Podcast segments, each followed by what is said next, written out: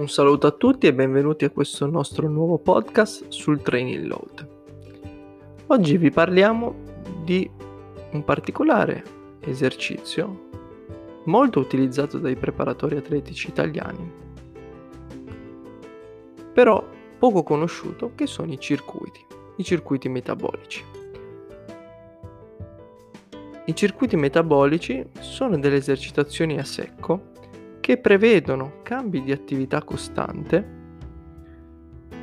quindi per costante intendo che si ripetono nel tempo in maniera principalmente uguale perché seguono l'andamento di una, un circuito strutturato. All'interno del circuito sono presenti cambi di direzione, accelerazioni, frenate,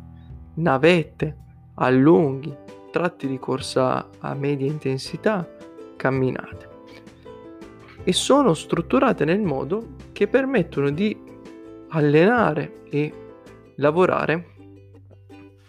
arrivando a ottenere parametri di potenza metabolica molto allenanti. Si sta parlando di circuiti metabolici da 12 watt e mezzo, 13 watt, quindi molto allenanti a livello fisico per i giocatori, che si possono però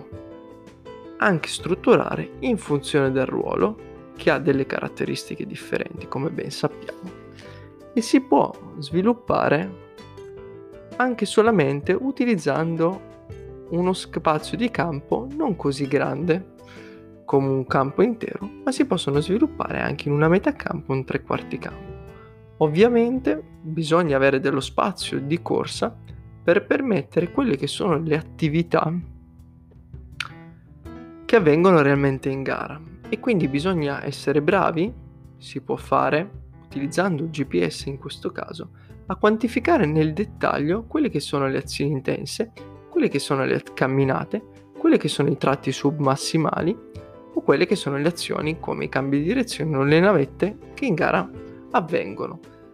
Però bisogna quantificare bene la frequenza per evitare di farlo fare un lavoro troppo importante dove avvengono in un minuto di lavoro ad esempio e quindi quantificare quello che avviene in un minuto di gara e riproporlo all'interno del circuito senza però esagerare mettendo troppe azioni ad alta velocità che poi il modello prestativo non richiama ma cercando di costruire l'esercizio su quello che veramente sono le richieste della partita. Da lì, per ogni ruolo, si possono specificare le, le caratteristiche, si può creare il circuito più idoneo a sviluppare quei parametri di potenza allenanti e si può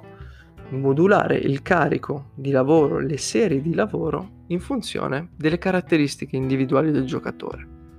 Ci, sono, ci saranno certi giocatori che dovranno sviluppare più eh, capacità di reiterare azioni intense perché spesso si prendono troppe pause e quindi anche a livello di sviluppo è allenante per loro modulare bene camminata, corsa submassimale e sprint e quindi si possono eh, modificare leggermente quelli che sono i parametri eh, di riferimento andando in una direzione molto più allenante rispetto al modello di prestazione.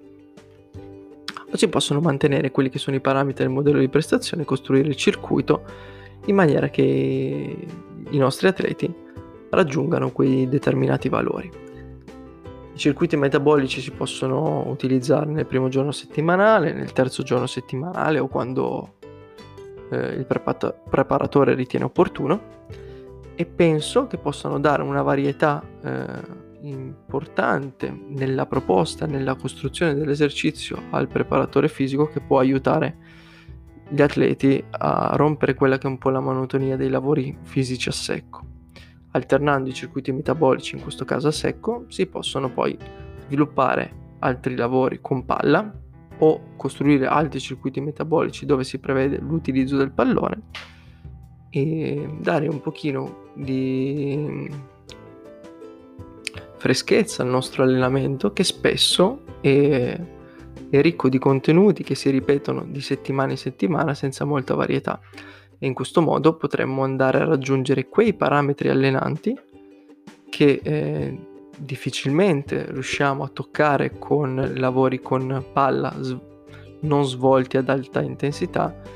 ma almeno ci differenziamo un po' nella proposta rispetto a lavorare solo con lavori di tipo intermittente, in linea o con navette.